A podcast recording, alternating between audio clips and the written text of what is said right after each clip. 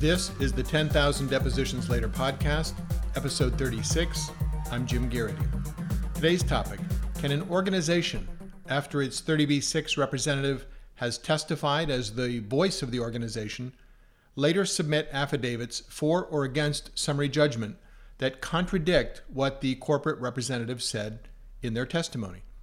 At first blush, the answer would seem to be no. We've all heard the mantra about 30B6 depositions. They are binding on the entity as the voice of the entity. But many courts have said, in fact, that an organization can submit affidavits that are or appear to be at odds with the deposition testimony of the 30B6 representative. Why? Well, here's as concise an explanation as you'll find from a March 26, 2021 opinion from a judge in a personal injury case currently pending in the U.S. Southern District of Alabama.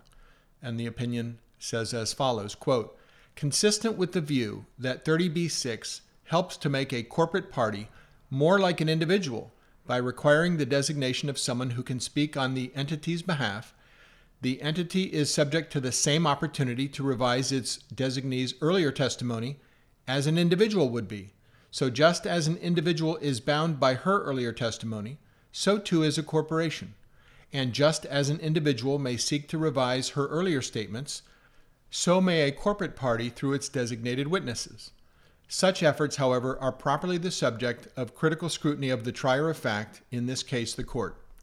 All right, so the court went on to quote authorities that essentially say that while the testimony of a corporate rep is binding on the entity, that testimony is not a judicial admission in the same respect as, for example, factual assertions in pleadings or stipulations in a pretrial document. In those settings, a party's statements or admissions are, are in fact conclusively binding on the party who made them. But, the judge in this case said, statements made by a party, whether it's an individual or an organization through designated representatives, are evidentiary admissions that can be revised later. So the court says when a party has given clear answers to unambiguous questions, which eliminate any dispute on a point, of course, that party in those circumstances cannot thereafter create an issue uh, with an affidavit that contradicts, without explanation, previously given clear testimony. And that's the key here. When you compare prior deposition testimony with the more recent declarations or affidavits, the question is do they reveal a clear or inherent inconsistency? But for lesser variations in the testimony, the proper approach is to test that inconsistency through cross examination at trial and allow a jury or the judge to weigh it in determining a witness's credibility. So, if there's nothing more than a possible or apparent inconsistency, and certainly no inherent head on consistency, then the sham affidavit rule, for example, has no application, and a motion to strike the affidavit uh, will go nowhere. If there's nuance, though, if it appears that the organization seems to be contradicting earlier deposition testimony, then it may simply be a matter of, of credibility for a jury when it hears both versions of the entity's testimony. All of these principles are directly addressed in the March 26, 2021 ruling in Waters versus Hall citation in the show notes. That is a personal injury case involving a collision with an 18 wheeler. There are apparently federal regulations that require highly reflective tape at a precise height around the outside of the trailer container on an 18 wheeler so that when the tractor trailer is stopped in front of you sideways, you'll see the highly reflective tape, in theory, and hopefully avoid crashing into it. So, in the Waters case, in a corporate representative deposition, the rep for one of the defendants, called uh, Team Transport Inc., apparently testified generally that the company was aware of its obligation to comply with federal motor carrier safety regulations. And apparently, that same rep generally testified that this highly reflective tape does make trucks more visible. What the rep apparently did not say as the voice of the company, however, is that Team Transport was aware of the specific regulation that the reflective tape had to be in a precise location and that its placement of the tape was too high. I gather from the filings in that case that actual knowledge of the specific regulation about exactly where the tape goes is essential to the issue of liability. So, on summary judgment, uh, the company submitted an affidavit from the same woman who served as the corporate rep that allegedly claimed ignorance of the specific requirement for exact placement. Plaintiff's counsel then naturally moves to strike the affidavit, but the court says no, this isn't a head on contradiction, so it's something for the jury to evaluate. All right, some practical pointers when this issue surfaces in your cases. If you're taking a 30B6 deposition, of course, make certain that you've clearly nailed down your points with the 30B6 witness. This isn't just a 30B6 deposition issue, it's an issue for all depositions.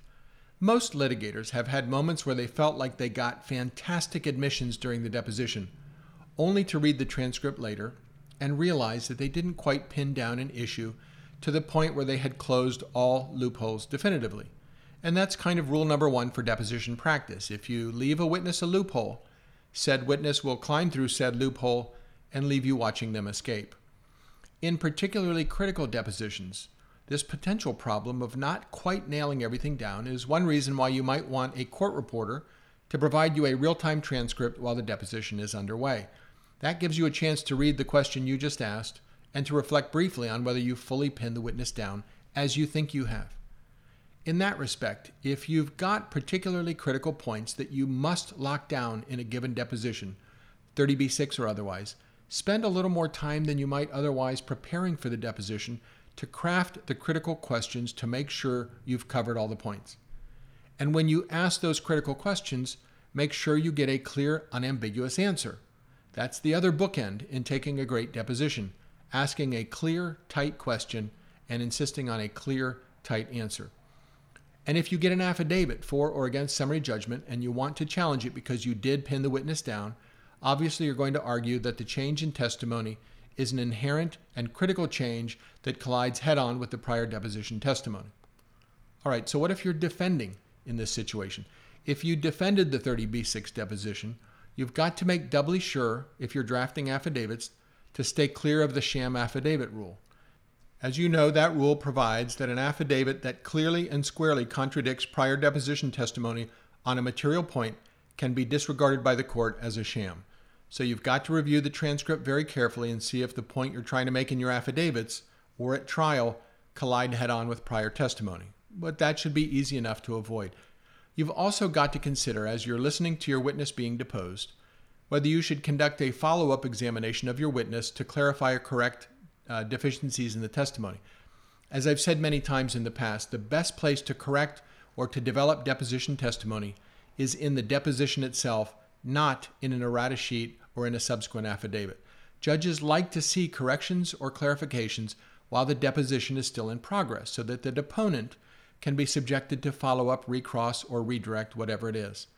Subsequent corrections in an errata sheet or a trial might be rejected by the court or by a jury as a credibility flaw. All right, to summarize today's lesson, notwithstanding the long established principle that a 30b6 witness's testimony is binding on the entity, it's binding only in the same way as the testimony of an individual. No material post deposition contradictions allowed in later affidavits. But if the deposition examination of a 30b6 did not tightly lock down all testimonial escape hatches, you're just as likely to get quote unquote clarifying or supplemental testimony following a 30b6 deposition as you would the deposition of an individual. And it's not always easy to tie down a 30b6 because those witnesses sometimes just cannot testify with the depth and precision of percipient witnesses, which is legalese for witnesses who testify about things they personally know to be true. But it's important to be aware as you start your uh, deposition of an organizational witness that that organization has the same right to clarify and supplement after deposition as individuals. Thanks as always for listening. I and my staff and my publisher very much appreciate it. I've got to run. I've got my first in person jury trial this week since March 2020 when COVID shut everything down, and I can't wait. Time to get back into the courtroom. So you'll find all of the case citations on which this episode is based in the show notes. And as always, be sure to check out the book on which this podcast is based 10,000 Depositions Later, the premier litigation guide for superior deposition practice.